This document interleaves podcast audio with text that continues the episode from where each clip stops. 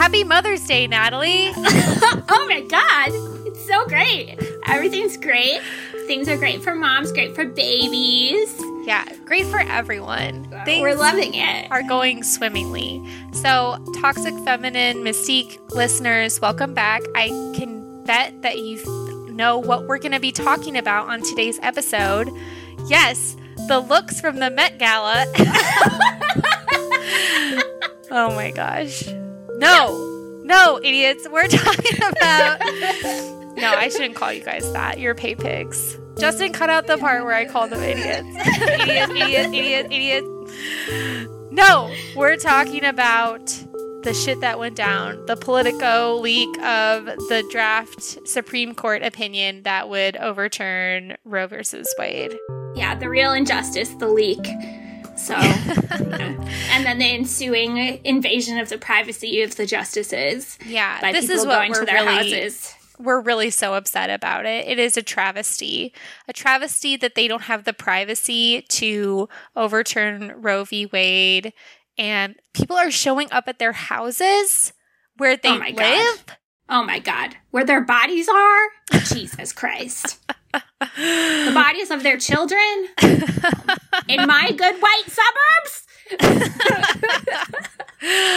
yeah, they they are you know maybe understanding or seeing the bare minimum of the consequences of their actions when nine people who were not elected by the people um, make a decision that 70% of Americans do not agree with, oh my God, they're being held accountable for their terrible decision.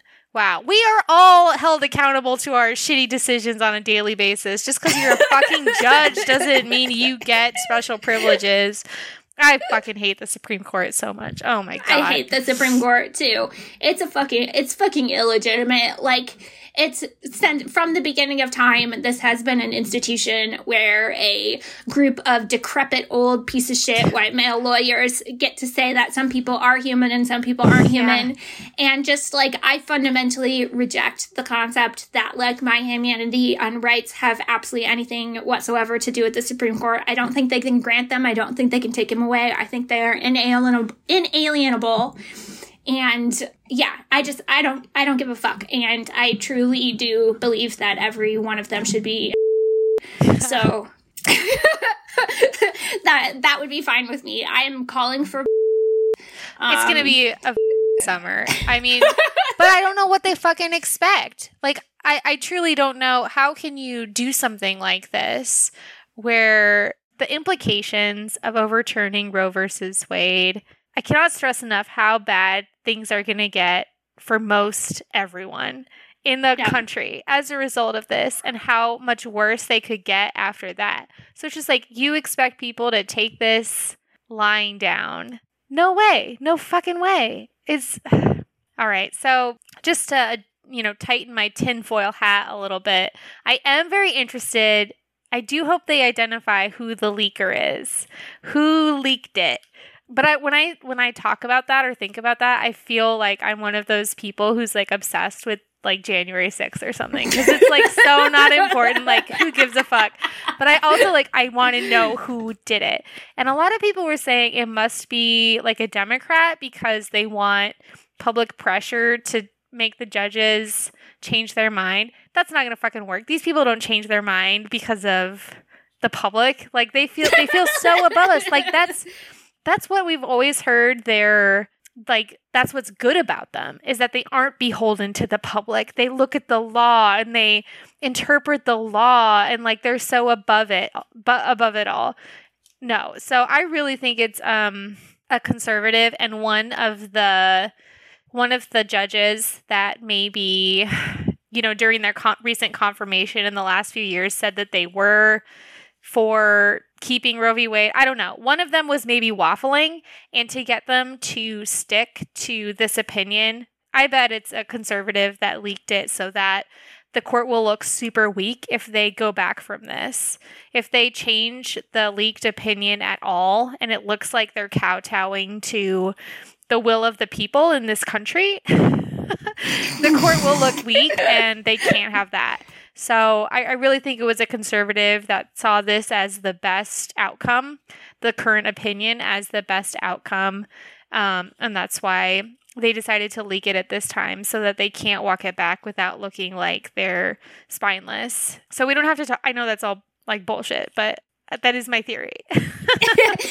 or like I uh, have seen people saying that like a conservative is also trying to like kind of soften the ground for the because oh. it can be right now you can be like oh this is just a draft to like not make the like full weight of protest yeah. come down you know, I don't know. Five Four Pod said they thought it was a liberal person, but like, I don't know about that. So yeah. I don't, because I think they're a little too norms obsessed.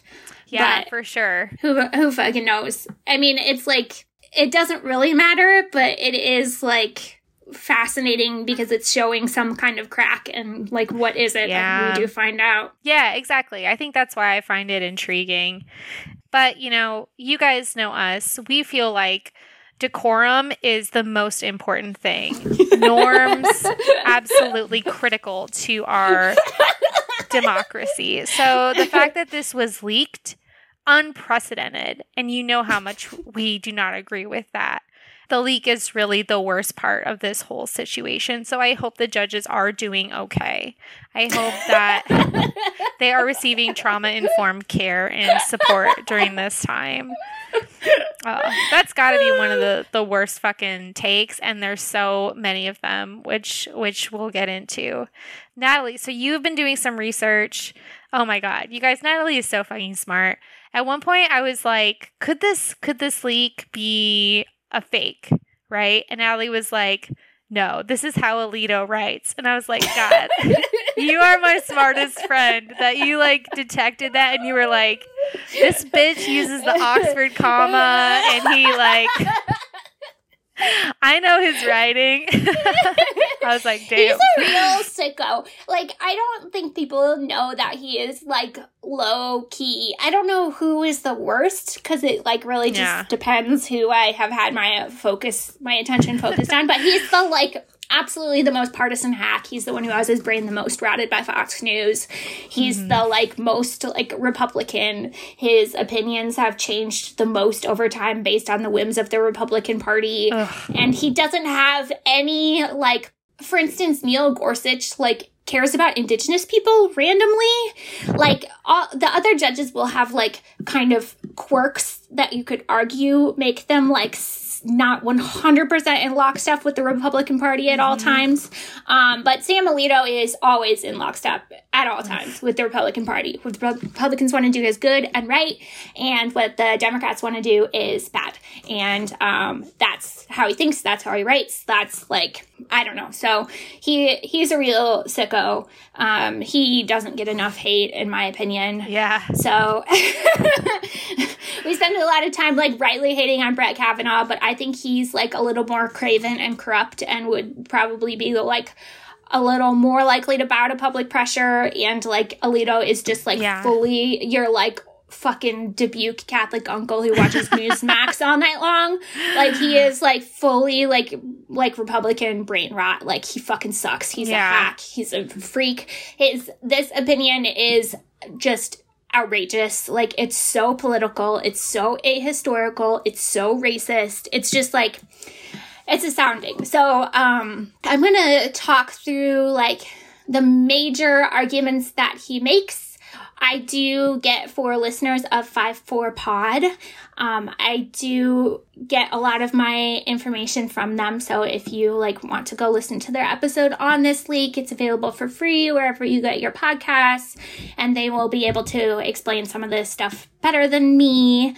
But I am gonna like talk about I think some of the major, like extremely stupid assertions he makes in this mm-hmm. opinion. So Basically, this is a, a, draft of the majority opinion in the um, Dobbs v. Jackson case, which they are considering the constitutionality of a 15 week abortion ban.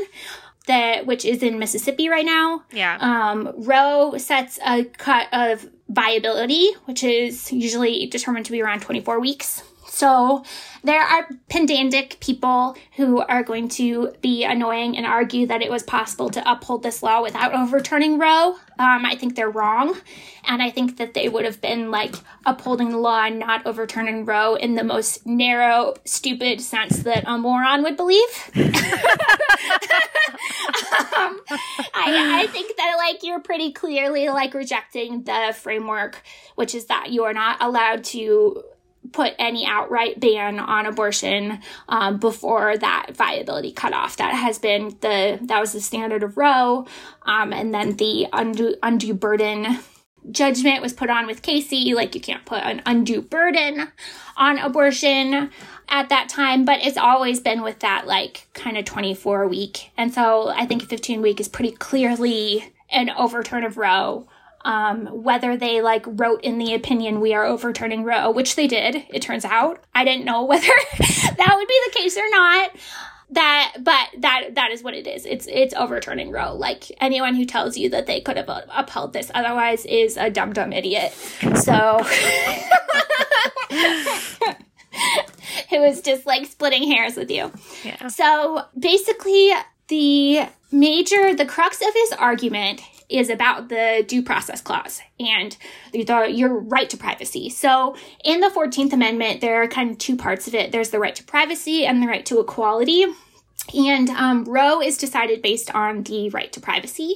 Mm-hmm. There are a number of cases that kind of built on Roe that also build kind of on that same framework of privacy. Like all of these things are interconnected. All of this case law builds on each other. Yeah. All of like this entire like liberal jurisprudence is like robust and interconnected. And there is a reason that there is kind of a, a taboo against overturning precedent. And it's because all of these things are so intricately connected. Yeah. And some of some of those cases too that are now in jeopardy of being overturned when the court finds that right to privacy is not real, basically.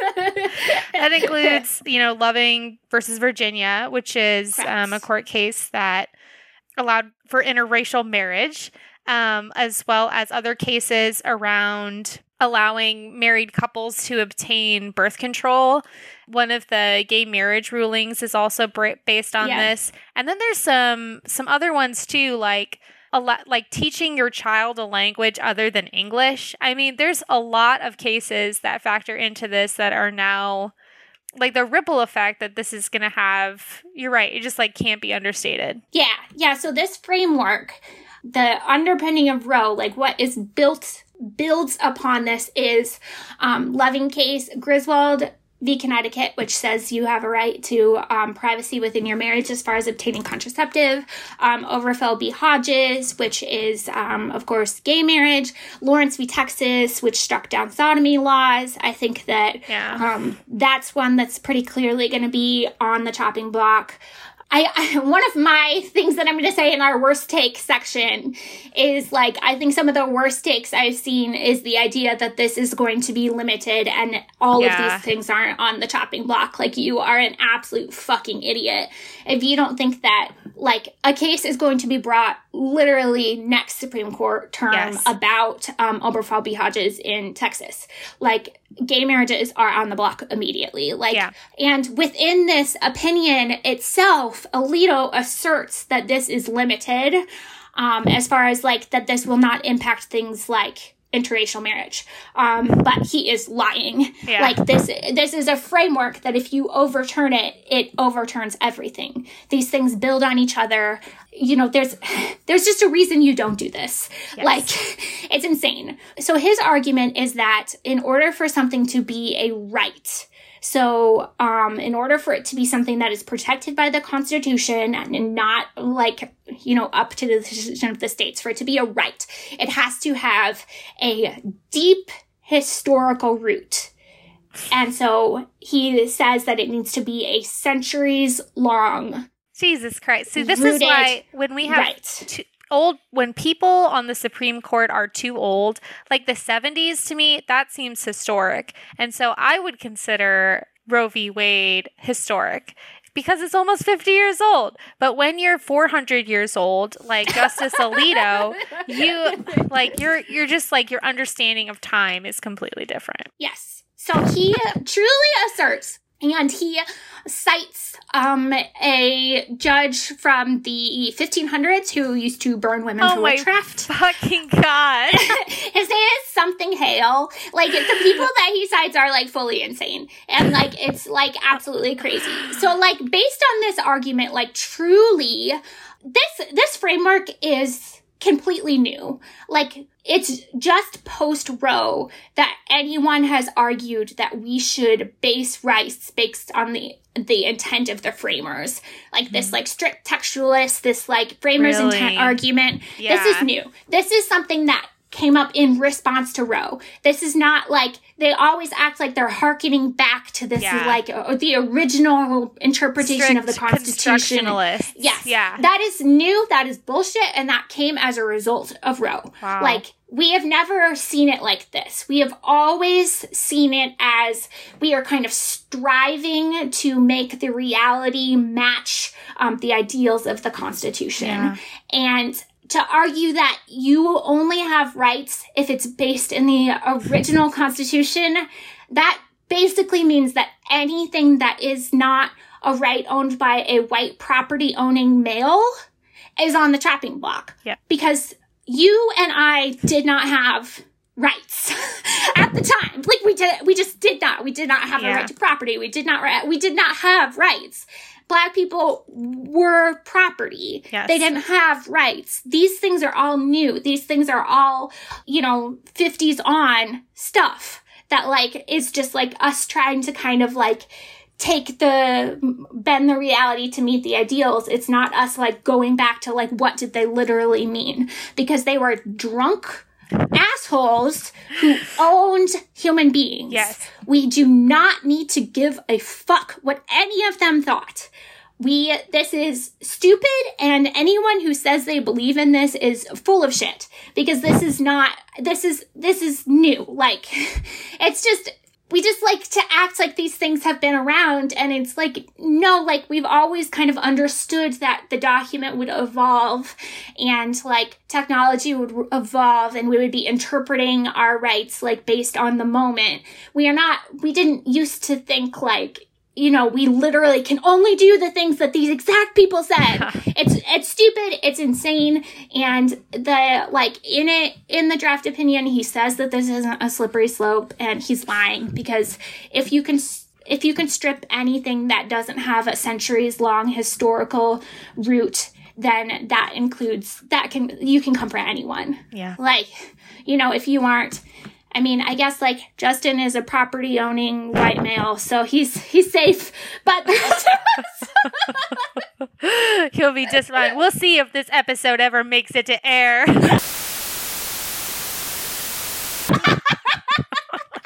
will still be able to vote.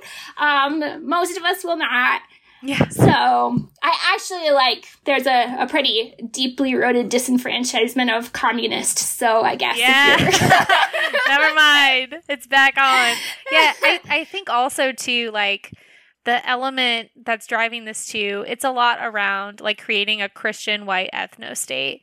And the religious aspect of it, I mean, when you think about the religious right and how they became an activated voting bloc because of Roe, basically, right? Like it was mainly Catholics who cared about abortion before Roe. And something that you've mentioned on the on the podcast too before is like this idea that in order like these Christians are very supportive of Israel, for example, because they think that all the Jews need to return there for to hearken the end times. I mean, they're they don't care about making uh, the world a better place right now because they are trying to instigate the apocalypse, pretty much. And the the fact that they think that they can basically we have freedom of religion in this country. Probably one of the best things those drunk rapist racists came up with. And no one's morality should have any bearing on your personal medical decisions at all.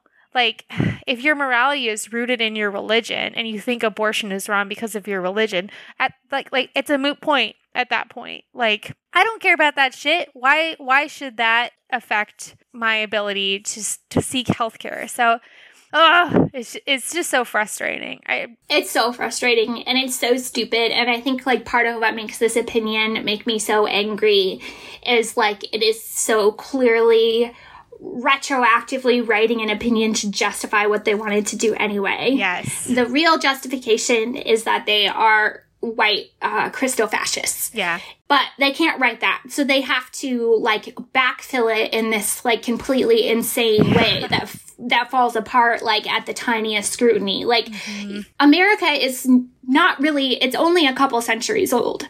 So like yeah you can't look to have rights be things that were there when you were founded, when you were in a country where the majority of people were seen um, as property at the time. Yeah. Women were property, black people were property. Like that is just like yes. such a that's so stupid to me.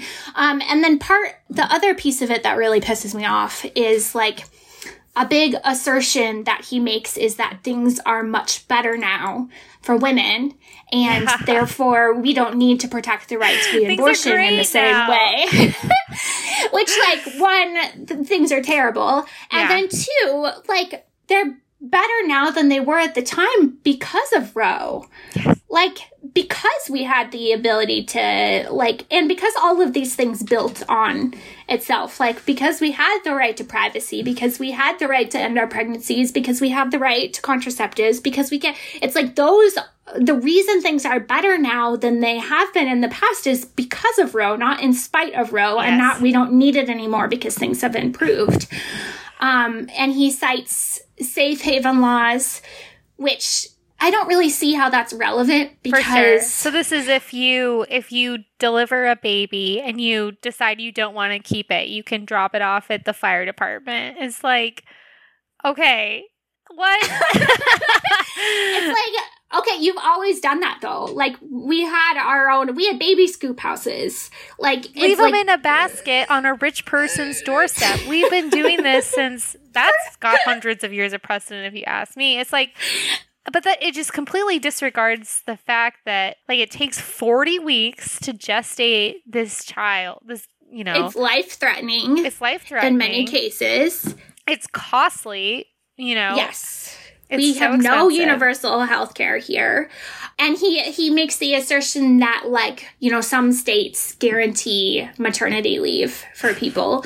And that's like astounding because those states are not the states that are going to outlaw abortion. Yeah. We don't have any federal guarantee of maternity leave. There all. are a handful of states that provide it, but like you don't get to cite those in this opinion because those are not the states that are going to outlaw it this is going to cause the most insane decentralized i mean it's just going to be it's going to be awful like and and he also says that like single motherhood is destigmatized now so um yeah it's murphy okay. brown. Murphy brown had a baby on tv jesus christ. Um, I'm sure that's what he was thinking of, to be honest, and that shows how old he is and sure. untouched because I'm sure he truly was thinking about Murphy Brown. But it's just like none of these things are relevant. Like, no. because I mean, truly, like, we have this belief that, like, no one can compel you to do something with your body that you don't want to do. Like, there are however many hundreds of thousands of people on the organ donor waiting list. Mm-hmm. You still can't force a corpse to give up an organ. If you haven't given permission to give up that organ in life, they cannot take it from you even though you're dead. Like you cannot compel someone to give blood even if some, even yeah. if someone is dying. You cannot compel people to do anything with their body except this. Yeah. Something something that's interesting to me is and we'll get into some of the bad takes, but a lot of people I know who are saying like it'll be fine if Roe v. Wade is overturned. No one is saying, and these are mostly like pro-life acquaintances I have. No one is saying that they're going to make miscarriages illegal. Like that would be a crazy thing. But it's like they're already doing that. In Texas a woman was arrested for having a miscarriage and like Absolutely. If you have to prove that like your miscarriage was unintentional to get care, no one is going to get health care and more, not. more people are going to die um, when they're miscarrying because they're afraid that their doctor is going to call the police on them. I mean, Yeah, and I mean, at at what point? I mean, is having a glass of wine intentional? Like, Yeah. I, it's just like this is going to creep into everything. I mean, this is going to be like total policing of. I mean, I've seen people saying like you shouldn't be able to get legal marijuana if you're of reproductive age you have to submit If a, you don't a submit- negative pregnancy test. a negative pregnancy test. This is where things are going. And mm-hmm. this is already what we do to black and brown people in this country. When they are pregnant, we do criminalize them and we do say, like, if you are an addict and have done any drugs in your pregnancy, despite the fact that it is a lot of times more dangerous to stop cold turkey, we will arrest and take people's babies away. We already at twice the rate of white families do we take away the babies from black families. Like, We sterilize prison inmates all the time. yep. This country has a long and long and storied history of sterilizing people, of taking people's children away and giving them to white families to raise, um, of re-educating and indoctrinating other people's children to wipe out indigenous cultures and we used black people as chattel. Like we made them reproduce and then we sold their babies. I mean the roots of this country are absolutely the history of this country is just seeped in blood and horror so I just can't understand anyone who today says, no, they'll be reasonable. It can't get that bad. Think about our lofty ideals. Like, if you thought that the country was ever a democracy, I was reading something today about how because districts are are so gerrymandered too at this point, like the will of the people and what the people want to want their government to do with the resources that we give to them it's just completely disconnected it's not a representative government Yep, there's a Princeton study that shows that the impact of public opinion is statistically insignificant on whether a policy becomes law. I can send it to you. It, it is Yeah. so radical. It is so fucking radicalizing to me.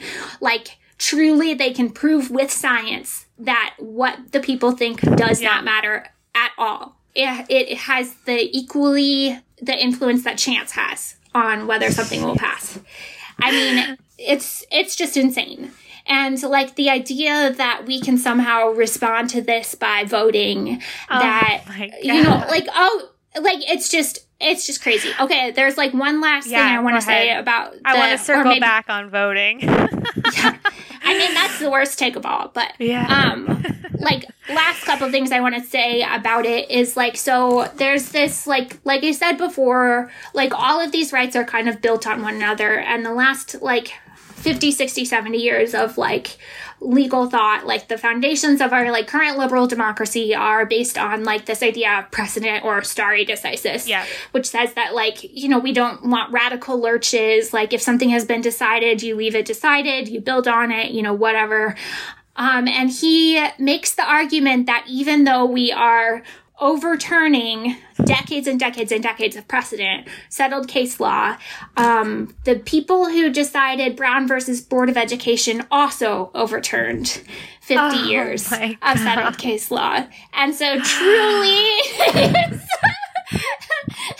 he is just like oh Thurgood my Marshall. God wow. When he says, he he just like like asserts that this is not going to like leak over into other things. Like this this is different than interracial marriage for reasons, but he doesn't really give a reason. Yeah. like he just says this is different and it won't impact that, which is bullshit. I don't know. So I think I think we're gonna see some like truly buck wild cases in the next years to come, especially with this like issue of like so Missouri is trying to pass a law right now making it illegal for the citizens of Missouri to go out of state to obtain an abortion. yes. So like one of the biggest fights that is kind of set up to come is like are they allowed to do that? And are we going to now have extradition between states? yep. Like do people have a right to interstate travel? Do they i mean just like truly foundational things. It's almost like like a Dred Scott kind of thing. Almost, yes, absolutely. You know? It's like I would I would absolutely say that like it's of similar drastic consequence. Yeah. This is. And I don't know, I'm just seeing a lot of people who are not fully reckoning with what a departure this is from the last 50 years of like very settled like bipartisan um, case law, like what this truly means, and like the ripple effect that this can have, Yeah. and like like neither of us have the ability to see the future, but um, I think things are gonna get pretty buck wild, and there's some Yeah. very awful awful thing and i don't really anticipate that they're going to change this a lot. I mean when i was kind of reading a little bit about the case being argued there were like this questions they were asking were like about safe haven laws and like kind of i don't know i think uh, this this seems to like reflect the thoughts of those like the five terrible people. The Yeah. interesting thing is um john roberts is in the dissent which is like he's a conservative bush appointee yeah. He's interesting because he loves norms more than anything.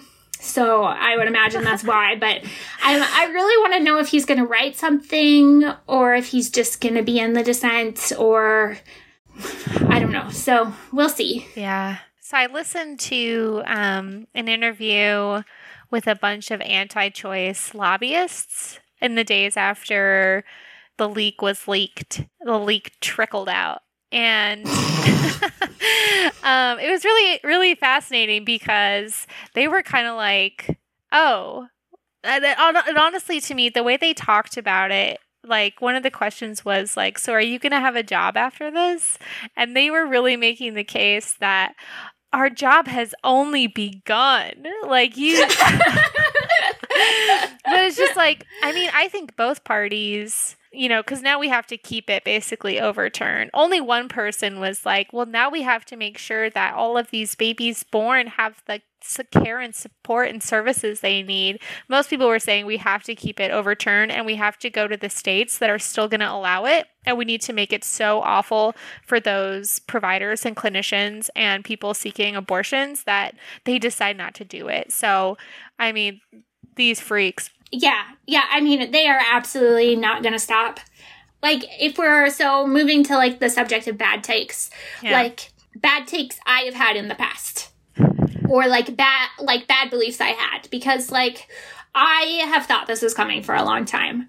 I like anticipated that Roe will be overturned. So I don't I I this is not a surprise to me. Mm-hmm. That being said, I did not anticipate that it would be like this. I what I kind of assumed was that there would be like a narrow interpretation that they would like perhaps argue that this you know that they would overturn it without saying they were overturning it mm-hmm. that was that was kind of what i thought and i i had this belief in the past i think that it would somehow deflate the movement that like they once they they achieved that they would be that they like would kind of lose some energy and that Yeah. it would energize the left and liberal base to the point like that this had to i believed like even just a couple years ago that like the overturn of roe was a break glass point that would force democrats into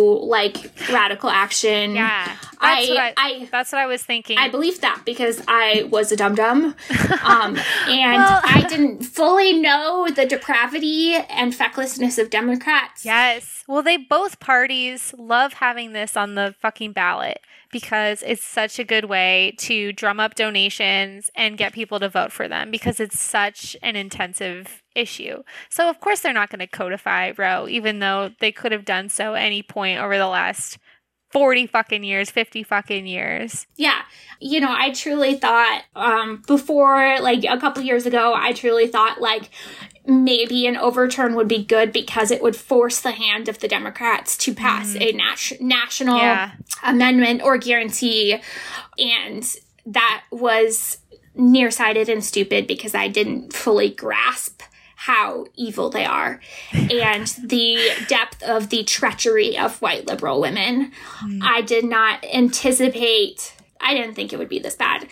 I don't. And another thing that, so they talked about in 5 4 pod that I think is really interesting and he addresses specifically within the opinion is that um, Ruth Bader Ginsburg, first of all, is an evil old crone hag piece of shit bitch. I thought she who- was your shero. she is more responsible than any other Yeah. human being living or dead for this happening. She is the number one most responsible person. She is the only person whose single actions could have changed this Yeah. outcome. And she chose power for herself for just a few more years over this because she was power. Yeah. yeah, because she was too stupid and nearsighted to see what would obviously happen. And uh, the argument that she used to make was that this case would be stronger if it was decided on the right to equality. And because I had liberal brainworms for a very long time, I thought that that was true. And I was like, okay, like this should be decided because on the basis of equality between like men and women or like pregnant persons and Yeah. the populace like that like that is so much stronger than just the right to privacy because trap laws can't attack the right to equality Yeah. and sam alito in a single sentence just completely dismisses that and says that pregnancy doesn't have anything to do with sex and that is just not because he's a, a champion of trans rights Yeah. oh my god, he doesn't believe in gender. That's so progressive. Wow. he said that pregnancy discrimination, um, the Supreme Court has already said that that doesn't qualify as gender discrimination. And so I was wrong about that too. So, like, bad takes on my part. I thought maybe that I don't know why I believe the country would care more about discrimination than privacy. That's obviously stupid. So I, if I have said that to you in the past, like, I'm sorry, you were right. It doesn't matter. Like, I don't know. Well, I think I, you know, I think you've made a point like in the past that instead of having this court decision like Roe v. Wade and then Casey, if there had been some sort of federal law or some kind of a, of amendment like the Equal Rights Amendment, something like that passed, that would have been a much stronger and more permanent legal basis for the right to abortion than Roe v. Wade because it's been death by a thousand cuts to Roe over the last 50 years. So I get where you're coming from. This was always kind of a tenuous, it didn't feel like it was tenuous. It felt like, I don't know, over the last 100 years, we've been making progress towards more more civil rights, more rights for people. We've been becoming more progressive over the last 100 years and this sharp right turn in the last you know, it feels like a sharp right turn. I don't think the country has ever been in a in a perfect place by any means, but this intensive, you know, since since the 80s, the backlash to like women's liberation, black liberation, it's so it's so strong. It just goes to show you that even when you think even if you're born a generation or two after rights have been decided, like if, if a court can strip them away, like that's fucked up. And so what you're saying, what you said earlier about how you know, it's the concept of like becoming ungovernable. Like I am unto myself. I have my rights. I don't look to fucking Samuel Alito to tell me what my rights are or the the state of Iowa or this terrible government that doesn't represent me. I have something um, really shameful to tell you, Natalie, and that's that I voted for Joe Biden. uh, and I never knew. I knew Evan did. I never knew about you. I knew both Justin and I did not. yeah, and I wish I had, but I do feel No, like no, no. No. I, I fe- like. I think what people did in like. I believe in harm It didn't matter. Yep. I, and I think there was an argument to be made that at the very least this wouldn't happen.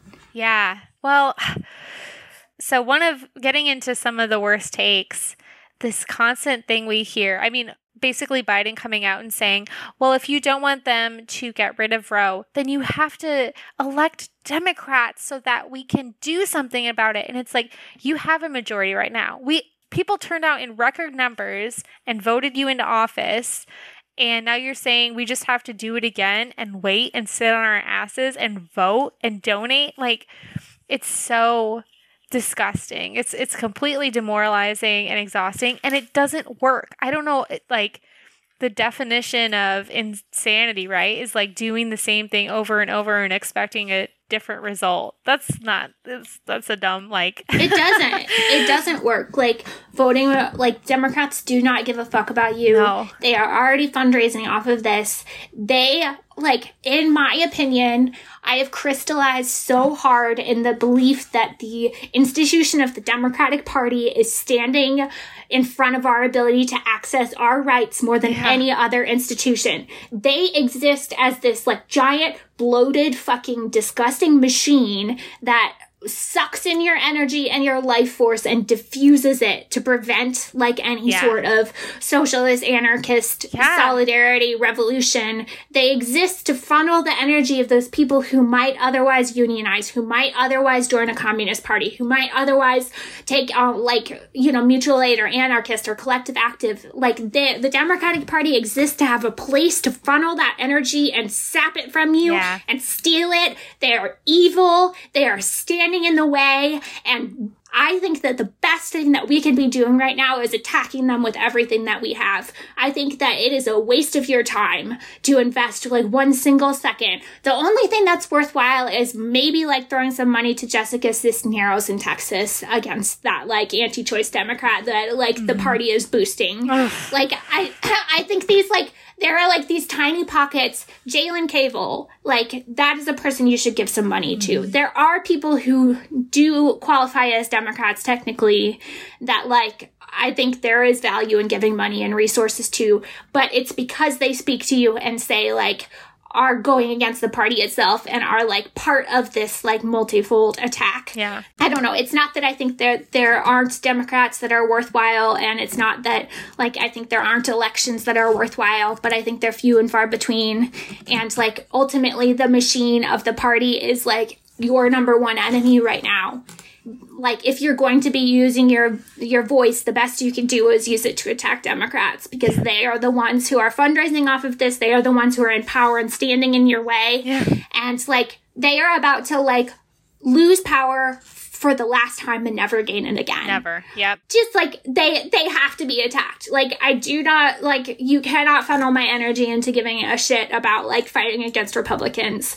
Like they are my enemy. They are the ones who have like sapped my taken my money and sapped my energy and sapped my life force and taken all of these things that I could have given back to my own community and Yeah. to to one another and sucked it into like this like completely useless. And like the insane thing with all the vote takes is like it's by people who haven't put like one tenth into the Democratic Party that like we have. Like the Oh, activists sure. who Yeah. the activists who are enraged are the Yeah. people who have been doing this since Obama and who have put their heart and soul into this party. Like you don't like truly loathe the Democrats unless you were one. yeah. No, you're so they're emotional vampires. And Yes. I truly think like people who tell like the only solution we have to vote, vote, vote, vote. Like that is the laziest fucking thing that you can do. If you think your your entire because that's what like that's what Obama said, right? Like vote for me and I'll take care of it. I'll get everything done. Like liberals are comfortable and they want to vote once in a while and they'll maybe donate a little bit, but they are not going to be out in the streets. They are so uncomfortable with the actual actions that have any real impact. So protests in the street, mutual aid, like it's so fucking lazy. They want to vote every once in a while, get their little sticker and pat themselves on the back and feel like they did something. Voting doesn't do shit anymore. It never never did It anything. doesn't do shit. It doesn't do shit. But like, I mean, at one time we had a handful of National Democrats who like would like shank a member of their party if they didn't fall in line. Like it's That's like the I, thing. Yeah, they they have no idea how to get their party to do anything. They don't know how to wield power. They don't work hard for us. I mean, like how often do you hear anything from Joe Biden? He just wants to fucking fritter around. I don't know why he wanted to become president. Like he doesn't do anything. he's not working on our behalf. I don't know how you watch someone like like him and feel like he's serving your interests at all. Absolutely not. And like when you say this to people, they always respond with like, "Oh, Manchin and Sinema," which like. Yeah. Shut the fuck up. First of all, there is always like a like villain to blame it on yep. because they're lazy. And second of all, they receive so much more from the party than they give to the party. They could cut them off yeah. financially. Yeah. They could strip strip them of committee assignments. They could punish them to the point that it ends their career and they never will. Never. And they will never let you know that they have that power. But I want you to like go and look at what they're doing to Madison Cawthorn right now. We could do that right now yeah. at any time to any of our people. But the Republicans will punish their own and the Democrats never will. For sure. And it's it's because they're lazy and it's because they have no answer and they don't want to admit that they are unwilling to govern. The thing is, is if they codified Roe, it would be overturned by the Supreme Court. But they would have fucking tried. Yeah. You know what I mean? Like they would have done something. Yeah. And we would see that it's like you can't just you can't just fucking give up. Yeah. Like pack the courts, overturn the filibuster, start confirming pro-choice judges left and right. Like do everything you can with the power you have and maybe I'll give you more power. But I don't like I'm fucking busy. I got shit to do. I am not going to go like waste my time voting for you if that like cuz you're just like rewarding people to like continue to like step on your neck. Yeah. And like offer you nothing. I think like the time for inter-party conflict is now. Like, I think the time to like drag these people out in the streets is now. I I don't know, and I I just think like human beings have like you just have a limited amount of life force and a limited amount of energy and resources, and everyone is like operating with like a small bank of what they're able to give, and everything that you give to the Democrats is something that you are taking from your neighbor and you could be giving to them. Yeah. Like though that energy you only have so much of it and every shift you spend knocking doors for fucking Cindy Axne is time you could spend like cooking food for people. I also like people have to be prepared to break the law too. So we we'll talk about that at the end. I call to action actually. Yeah, break but, every law. like, you should know what it is so that you know how to protect yourself as best you can. But like you should. This is like the law is not relevant to you. Your rights are not given and are not taken away by the state. The state is the enemy, and I don't know. I'm just so fucked up. yeah. Uh so first worst take is vote. Yeah. The next one is don't protest at the judges' houses. And I it's just like I mean, the fucking Supreme Court has said that abortion clinic protesters can come within like one feet of, of uh, people trying to access health care like oh but you don't like it when they're doing it on your fucking lawn? Like yeah they like fully shot that doctor in church. Yes. Yes. Like, I mean, and the way that they harass patients and escorts. I mean, you hear all the time about clinic escorts. Like, I have to come to the clinic in a bus because if they see my car, they will, you know, find out my address because they have those connections and they will come to my house and ask me why I'm killing babies. Like, yep. And then the Supreme Court can't handle that the decision they're making has actual real world implications. Well, boo hoo. like you're lucky they're just protesting on your lawn for real. For real. But don't worry, don't worry. Um we uh, can't codify Roe, but today, as of today, May 9th, the Senate is working on a bill to expand security for Supreme Court justice families. So thank goodness. No way. Oh, yeah. oh, my God. It's like Havana syndrome. now that you're thinking Oh, uh, another another bad take I hate is like Brett Kavanaugh, Amy Coney Barrett. Is it Comey or Coney? Coney. Amy Comer Barrett.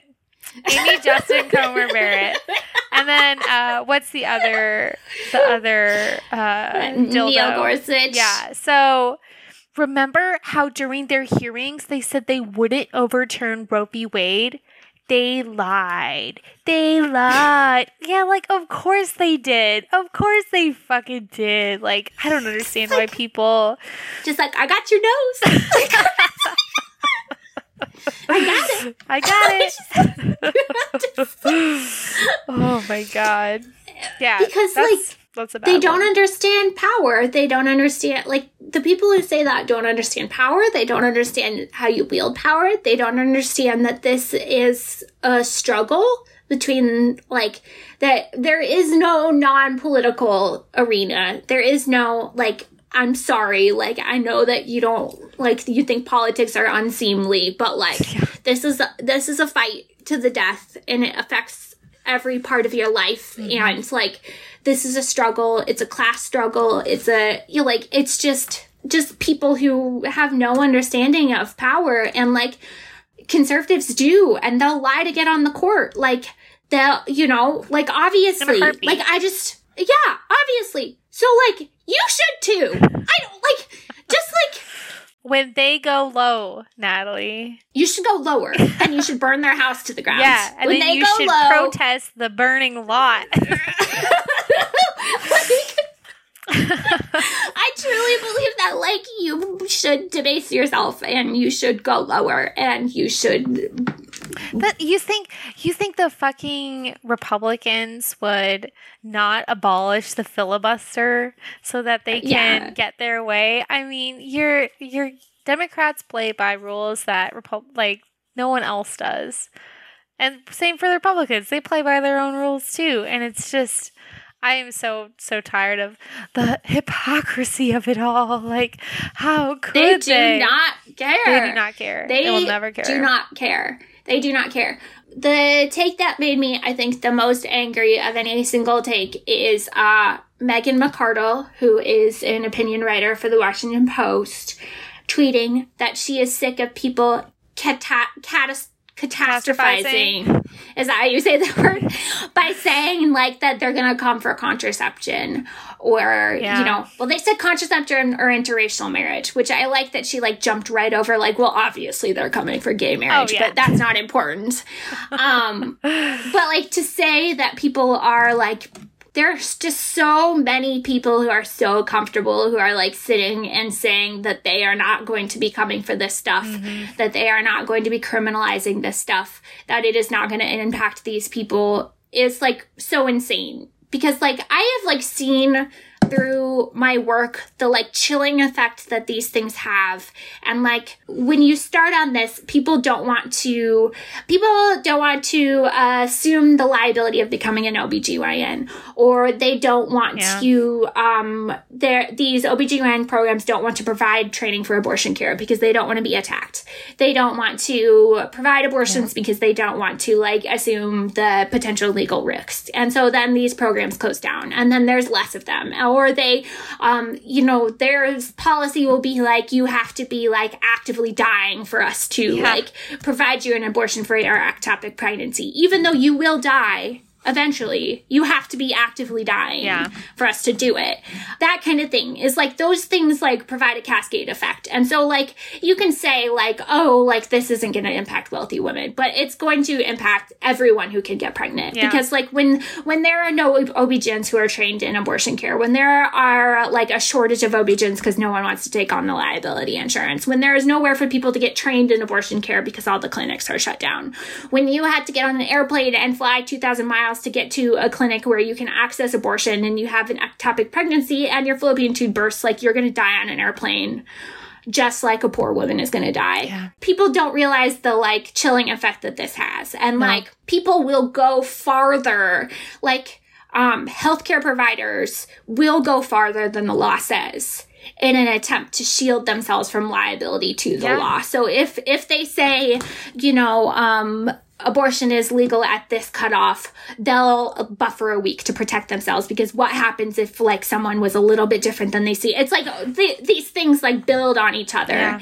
and like people are unwilling to like.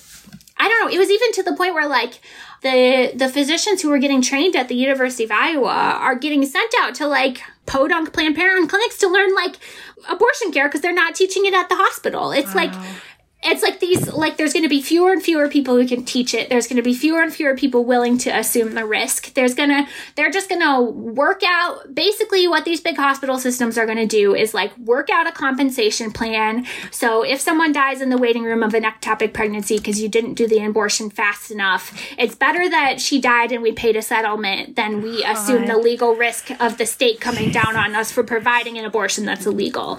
So uh-huh. they'll work out a settlement system like you know, they'll balance the cost benefit Yeah. of it and they'll put a price on a woman's life. we already have an abhorrent like such a high maternal mortality rate in this country and it's it's really really really bad especially for for women of color for black women and this is only going to drive it up substantially Yeah. I mean Yep, and it's the legacy of like American gynecology. Like gynecology is based on experimenting on enslaved women. Mm-hmm. They believed that enslaved women could not feel pain like white women Yes. could. And they continue to believe that to this day, so they don't take their blood clots seriously. They don't take their preeclampsia seriously. They don't take it seriously until someone is dying.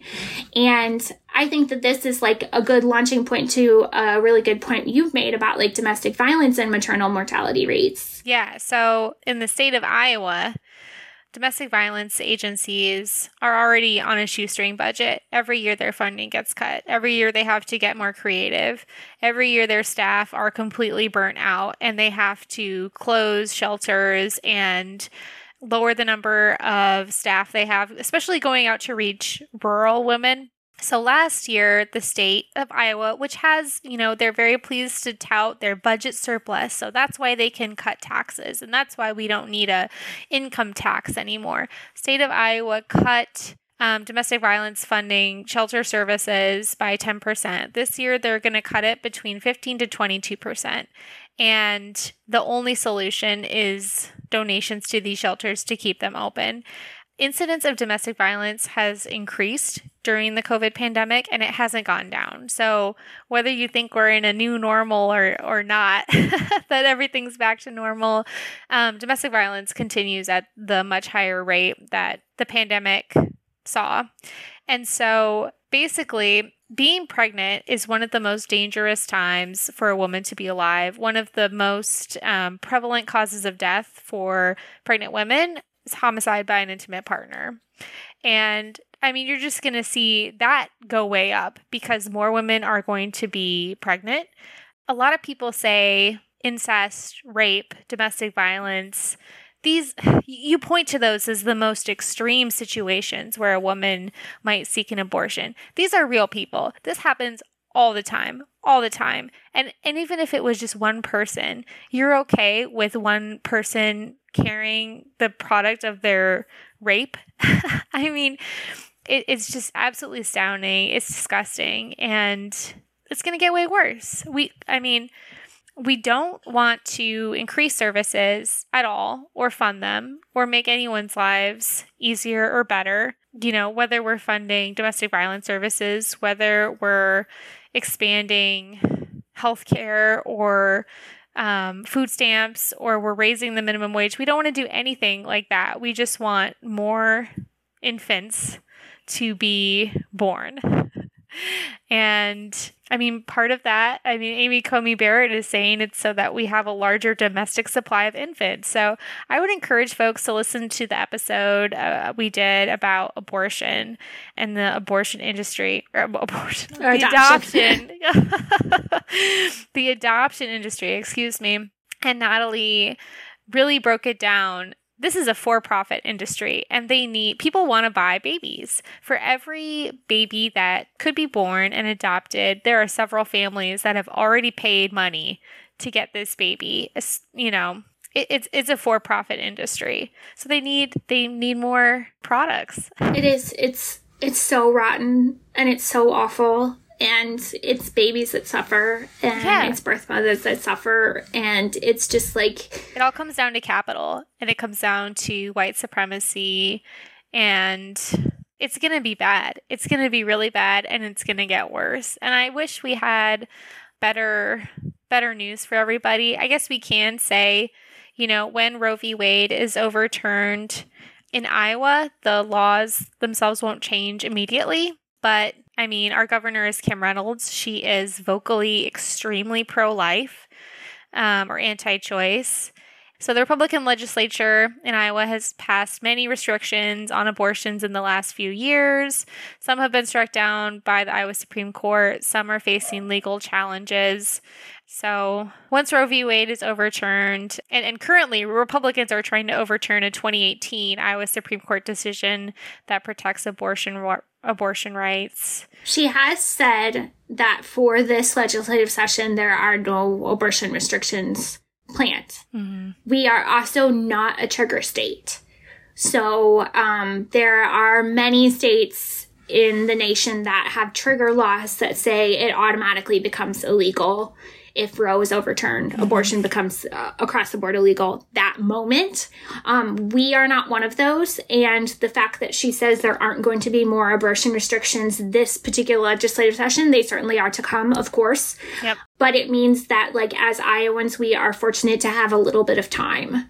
And so, you know, we have until the next le- legislative session to really, like, build and like enhance the systems that yes. we have in place to protect each other.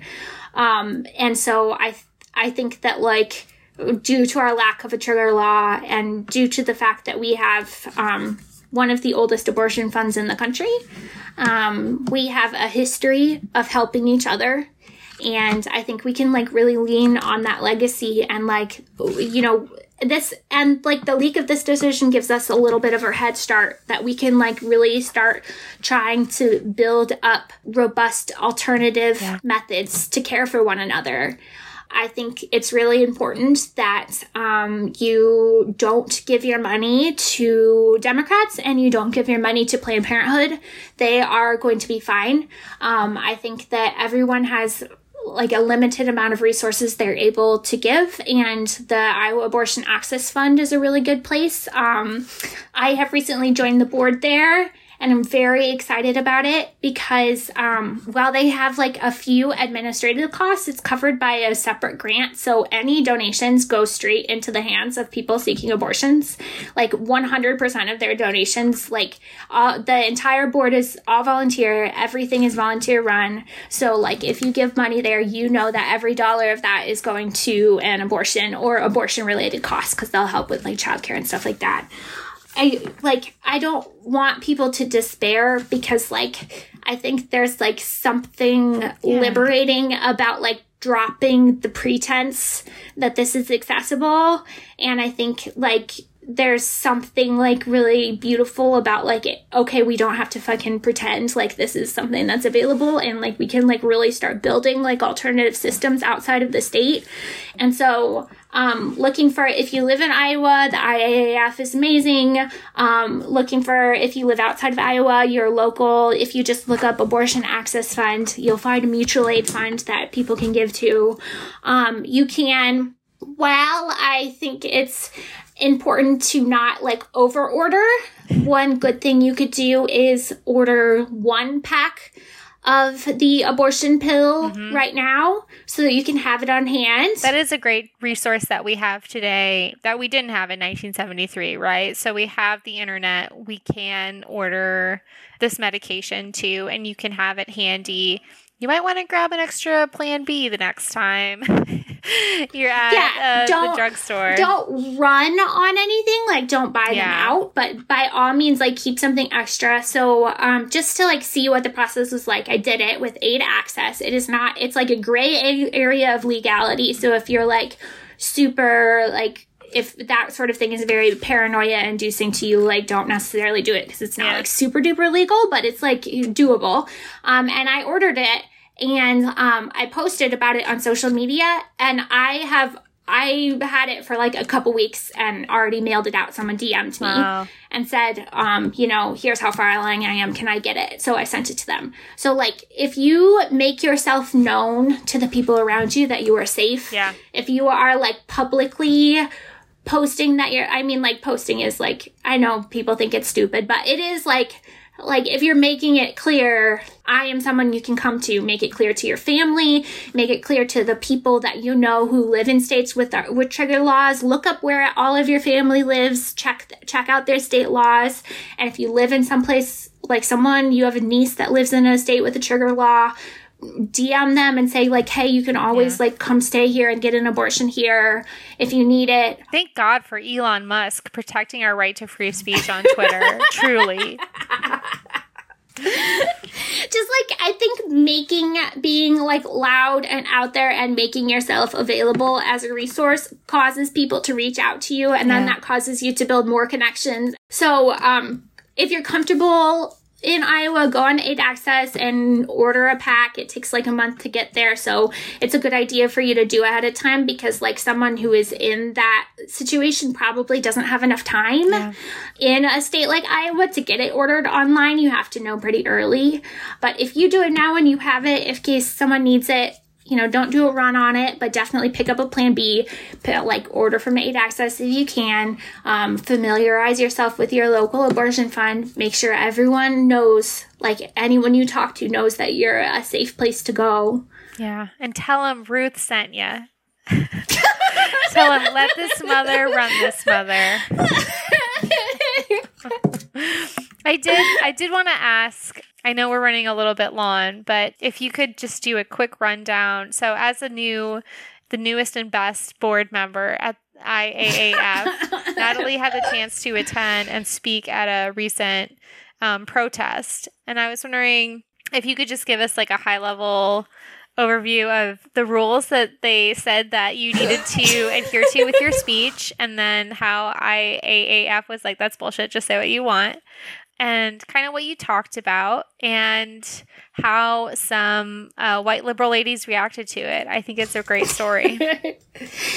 so they're in the like early planning phases, immediately re- responding to Roe, the Roe news. Like all of the activists in the air, activist orgs in the area were going to put on a rally together, and um, the like black and brown orgs felt like very uncomfortable with the way those things went. They felt like the um, some of the white people speaking in those planning meetings were telling them to temper their language. Mm-hmm. I I wasn't there, so this is just like kind of like what I heard from like going to the um, missing and murdered Indigenous relatives rally, mm-hmm. and then mm-hmm. also just like the IAF to like talking about whether they wanted to still participate. But there is this, I have this impression that the white liberal activists in the area do not want to, they are never wanting to like link our struggles. Yeah. And they are never wanting to upset the religious community and they are never wanting to upset the police no. and they are never like these struggles are connected though like the people who will be searching your car when you try to cross state lines will be the police. The people who are going to arrest you for having a miscarriage and have arrested people for having a miscarriage are the police. The people who are going to beat the protesters that are out there, like protesting for their rights, are the police. The police are the enemy. The police are the agents of violence that administer the, like, beliefs and, like, you know, restrictions of the state. Mm-hmm. They are the police. All of our struggles are linked. Any one of our groups cannot be free if we're not all free. And there is a legacy in the like American women's lib movement of throwing black and brown women under the bus. Yeah. We have done that forever. We, like the suffragettes, made the active decision to not ally with the black liberation movement. They, like, over and over and over and over, we have thrown black and brown people under the bus. We have silenced them. We have chosen to align ourselves with white men and be to be closer to the privilege that they have. We have chosen our whiteness over our womanhood, over our subjugation, yeah. over fighting for liberation every single fucking time. This is like evil and it's infusing these spaces. It's infusing the nonprofit industrial complex. And I saw it this week because in Des Moines, the rallies were segregated and there was the rallies for the people of color and there was the white women's rally and the white women's rally was on saturday and i spoke at the white women's rally because i'm a white woman um, and they told us, you know, you can criticize Republicans, but you are like, you know, not to be criticizing elected Democrats. You're not to criticize the court, the Iowa Supreme Court. You're not to blah, blah, blah, blah, blah. Jesus. And it just like made me very angry. And so um, I'll post my speech. My name is Natalie, and I'm a Des Moines mom and have been an abortion rights activist for the last decade and a member of the Iowa Abortion Access Fund Board since Sunday. so, I am new to this organization, and I want to explain why I applied for it despite my political nihilism, rage, and burnout, and my distrust of the nonprofit industrial complex. I am a socialist, and I believe that people who can get pregnant have nothing if they do not have the ability to control if and when they have children. If at any moment you can be thrown out of your social class, if at any moment you can be put under control of the state because you become pregnant, you have absolutely nothing.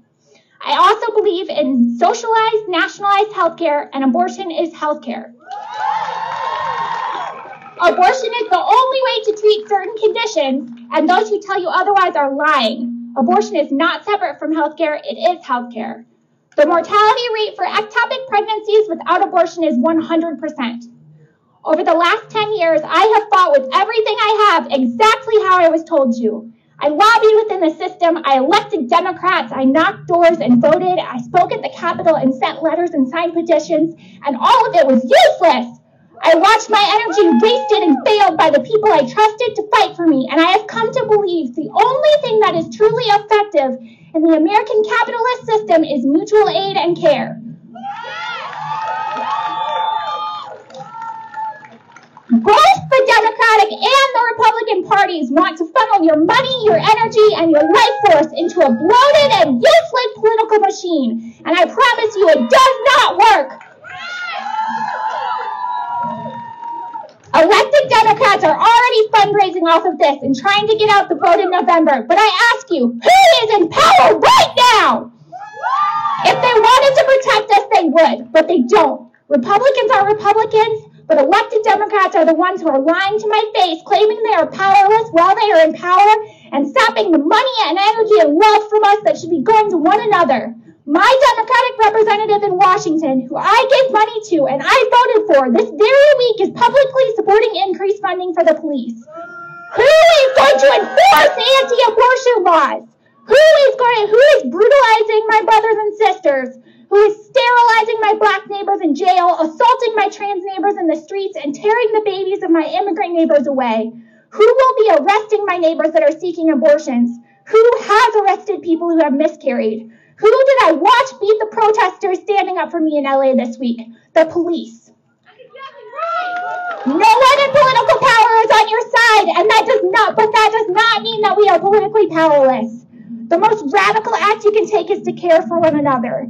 The most powerful way you can use your money is to put it directly in the hands of someone who is seeking an abortion.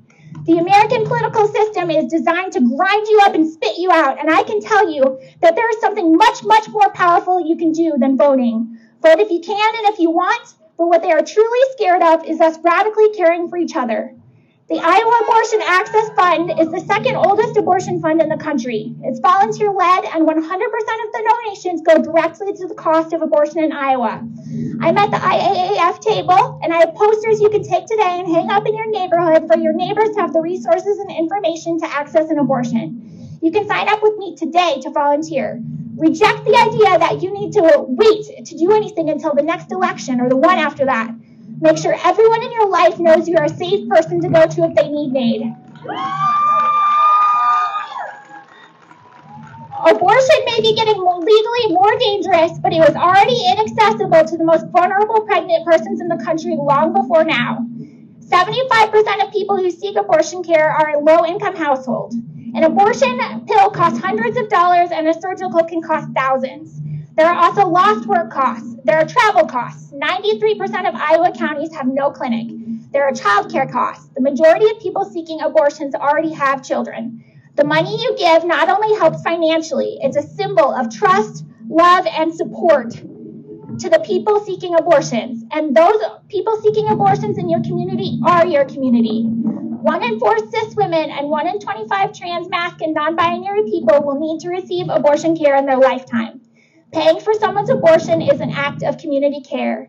Your donation affirms the choices of people across the state of Iowa, affirms their right to make decisions that are right for them. The right to these choices are fundamental and inherent to every single human being. I reject the idea that it can be given or taken away by any court. I reject the idea that nine decrepit old rich lawyers ever had the right to tell 300 million people who is and isn't human. We will be fighting for our neighbors no matter what because the most radical act is caring for each other and fuck the police. The only thing is, like, I feel like I was like glued to my phone in a really bad way, but well, I you was were like reading focused. it. Yeah, no. I was like focused on like getting good my words exactly like what I wanted to. Yeah. But like we are all connected and like as white women, I think when we show up at these places and we see that there are no women of color, we should be like, what the fuck? yeah, like and we should be elevating them and we should be asking why we're not talking about this why we aren't linking this struggle why we aren't being inclusive to trans people because like those are the people who are going to show up for you yeah. white liberal rich women don't show up until it's too late i am seeing these like awful women's lib activists saying like you know like throwing trans people under the bus and just like i will never fucking do that. Because the activist community is like way overrepresented of trans and non-binary people. They are out there showing up for cis women every single fucking day. It just it was infuriating. And so like i went I wasn't able to go to the um, BLM rally on Wednesday, but on Friday night, I went to the Missing and Murdered Indigenous Relatives rally, which was like, you know, they chose to like a lot, do a lot of focus on the Roe stuff. And it was like so beautiful and I felt so amazing. It was anti capitalist. It was like calling out like root causes and not just like the symptom that is the Roe stuff. Yeah. It was connecting sterilizations with stealing indigenous babies with like all of these things are like sides of the same it's all the same stuff. Mm-hmm. It's like control and policing of our bodies, of our autonomies, of our like ability to for self-determination and how we create our families. And they like, you know, did an open call. Anyone who wanted to come up and say something. So some people from the public came and it just really felt like a place where like people were really releasing their anguish. And it was so beautiful. And then the rally on Saturday, it was like, okay, you had a speaking order and you only had four minutes. And they just like, you know, it was just like so strict and so, Yeah. and like someone said, no one likes abortion. Stuff like that. Like they were Yeah. just like saying like, Safe, and then legal, someone said, and rare. someone had a sign that said safe, legal, and rare. Just like all of this stuff that's like you're not really willing to fight for it. No. Like and um I received some criticism because I like focused primarily on the police in my speech and then also like on what I believe to be the importance of mutual aid and like how feckless and terrible Democrats are. Yeah. And because I like all of our struggles are linked and like Yeah. we I think that we have a choice to not abandon women of color this time. And I think it's important if you are a white woman listening to this to take a look around you every time you go to one of these things. If you don't see anyone of color there, ask yourself why, what can you say? How can you like elevate that? You know, just like be sure that this is always at the the legacy of white supremacy within the women's liberation movement is always at the front of your mind. Yeah. Absolutely. Neither one of us cried. I think we both cried a lot the last few days. So, yeah, I'm proud of us. Honestly, I feel just like so angry. You know, it's just like, Yeah. it's hard. You can't feel angry all the time. You're so, you're right. Like, you have to be careful with your mental energy and how you spend your time. And at the end of the day, you're going to feel better actually doing something that gets results, like helping out people in your community and and doing your part in that way versus fucking waiting until the midterms and voting. So, Yeah. Every act of caring for one another is a radical act. And I think sometimes people limit their concept of politics to shit like voting or canvassing. And then they get down on themselves for not participating. but when you are there to give some money to a woman in your community experiencing domestic violence, when you are there to help someone access abortion pills, when you are there to help with your local community fridge, whatever it is, that is political. You are doing yes. a political act and you are doing like the things you are doing are 10 times as important as someone showing up to vote. Yeah. And so it can be really easy to get down on yourself as like not being political enough or not participating enough. But like you need to reimagine like every act of community care that is radical and that is a political act. So I, I think it can be really helpful for your psyche to start thinking of it that way. Yeah. Of like every time I care for my sister, my neighbor, my, you know, whoever, every time I care for someone else, I am doing a radical political act.